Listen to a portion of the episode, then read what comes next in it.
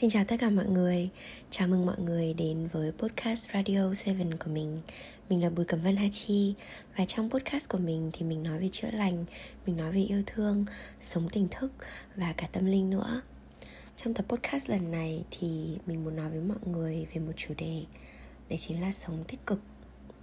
Bằng một cách nào đấy thì sống tích cực trong thời đại này bỗng nhiên trở thành một áp lực. Khi mà chúng ta nói quá nhiều về nó như là một chân lý nhưng mình nhận ra rằng có rất ít người nói về nó như một con đường. Chúng ta kỳ vọng quá nhiều vào bản thân phải đối diện với mọi thứ một cách tích cực. Chúng ta nhắc nhở nhau hàng ngày rằng phải tích cực lên, phải vui lên, phải sống tích cực, phải lan tỏa năng lượng tích cực. Nhưng mà bạn biết không?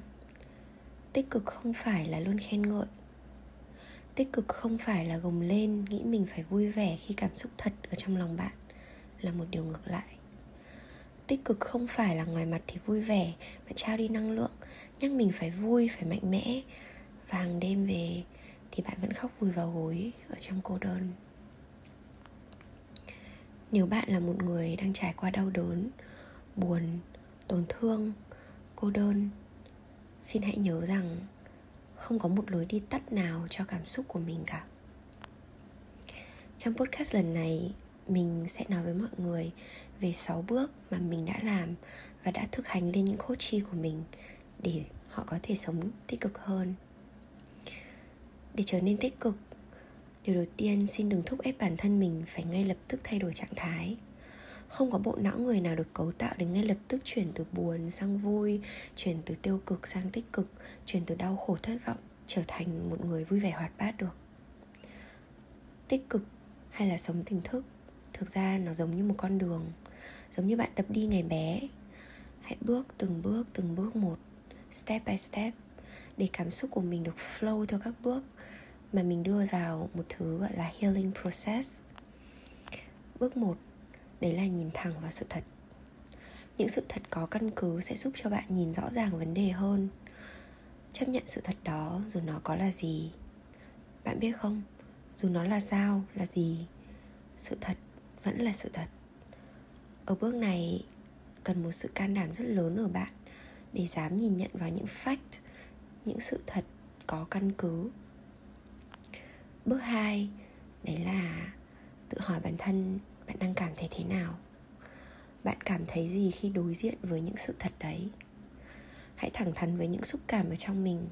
Hãy thẳng thắn nhìn vào cơn bùng phát cảm xúc của mình khi mình đối diện với một sự thật, đặc biệt là một sự thật mà bạn chưa thể chấp nhận một sự thật mà bạn không kỳ vọng rằng nó là sự thật, một điều bạn không muốn. Bạn đang cảm thấy thế nào khi đối diện với những sự thật đấy? Bước tiếp theo đấy là hãy cho phép bản thân được cảm thấy mọi điều bạn đang cảm thấy, bất kể đấy có là gì.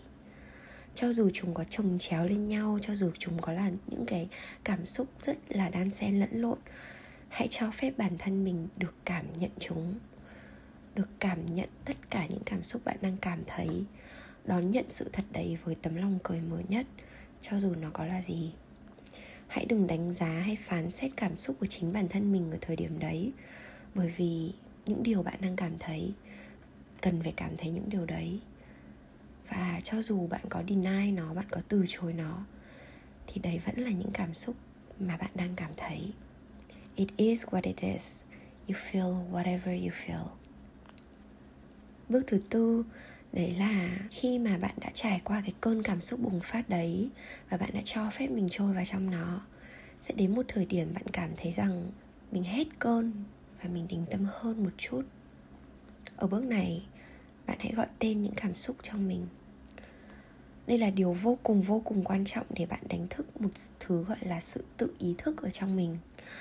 Hãy cho phép bạn gọi tên chúng, không đánh giá, không phán xét hãy nói lớn lên. Tôi đang cảm thấy buồn. Tôi đang cảm thấy thất vọng. Tôi đang cảm thấy tổn thương. Tôi đang cảm thấy tôi cô đơn quá. Tôi đang cảm thấy đau. Tôi đau chết đi được. Hay là tôi đang cảm thấy những mong muốn của tôi không trở thành sự thật. Tôi cảm thấy thất vọng. Tất cả những cảm xúc mà bạn đang cảm thấy, hãy gọi tên chúng chúng ta lớn lên với rất nhiều những sự áp đặt và đè nén về mặt cảm xúc của những người lớn xung quanh ta lên một đứa trẻ. Vì vậy, việc gọi tên cảm xúc cho một đứa trẻ là rất khó và thường thì người lớn lại quên đi mất điều này. Vì thế nên khi chúng ta lớn lên, đôi khi chúng ta cũng quên mất cách gọi tên những cảm xúc ở trong mình một cách chân thật nhất. Vì thế, hãy trở thành người lớn của chính mình hãy trở thành người nuôi dưỡng đứa trẻ bên trong mình bằng cách giúp bản thân mình gọi tên những cảm xúc mà mình đang có. Bước số 5 mình tin chắc rằng và mình đã chứng kiến rất nhiều rằng khi bạn gọi tên được những cảm xúc trong mình thì bạn sẽ cảm thấy dễ chịu hơn.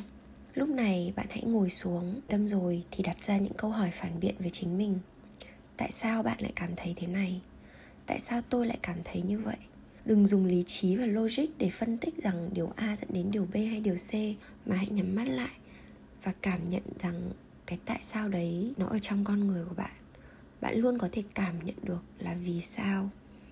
Cảm nhận đâu là cảm xúc bề mặt như tức giận, đau đớn, thất vọng.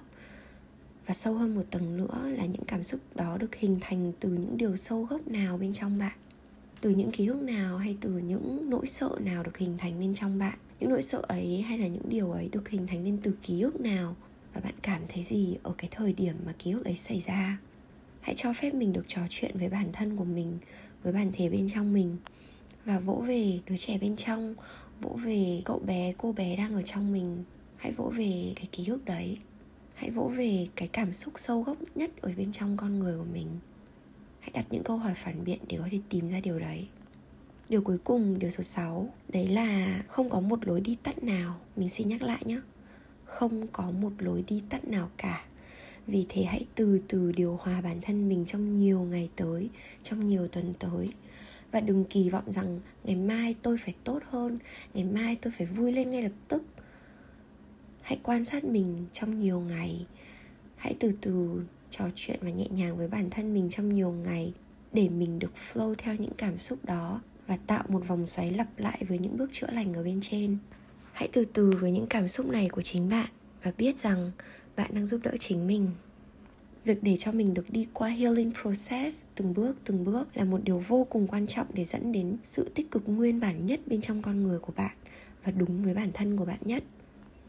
Xin đừng nhảy cóc hãy nhẹ nhàng và kiên nhẫn với chính mình để bạn được từ từ từ từ giải phóng ra những cảm xúc đấy. Bạn biết không, khi mà mình ngồi xuống và viết nội dung cho chiếc podcast này, chủ đề đầu tiên mà mình viết đấy là sự thật. Chỉ có sự thật mới có thể giúp bạn tìm thấy sự tích cực nguyên bản. Bước đầu tiên trong healing process này chính là nhìn thẳng thắn vào sự thật. Mình hiểu rằng nó cần rất rất nhiều sự dũng cảm và sự quyết tâm của chính bạn vì thế, từ tận đáy lòng mình mình trao đến cho bạn rất nhiều tình yêu và ánh sáng để bạn có thể dũng cảm bước đi trên con đường tự chữa lành cho chính mình. Vì trong cuộc sống này, chúng ta được nhắc nhở liên tục rằng hãy giao tiếp với người khác bằng sự dịu dàng, hãy kiên nhẫn và nhẹ nhàng với những người có tổn thương. Nhưng vậy thì hãy nhớ rằng bản thân mình cũng đang cần một điều tương tự. Hãy nhớ rằng bản thân mình cũng hãy dịu dàng, kiên nhẫn và nhẹ nhàng với chính mình trước, rồi mới đến người ngoài làm điều đó với bạn hãy trở thành người thương lấy chính mình. Bạn luôn luôn được bảo vệ và yêu thương, và mình muốn gửi cho bạn rất rất nhiều tình yêu, ánh sáng và sự dũng cảm. Mình mong rằng chiếc podcast này sẽ đến được với bất kỳ ai đang cần nghe nó, và mình mong rằng những cái healing process ở trên sẽ giúp cho bạn có thể phần nào đấy tự healing chính mình.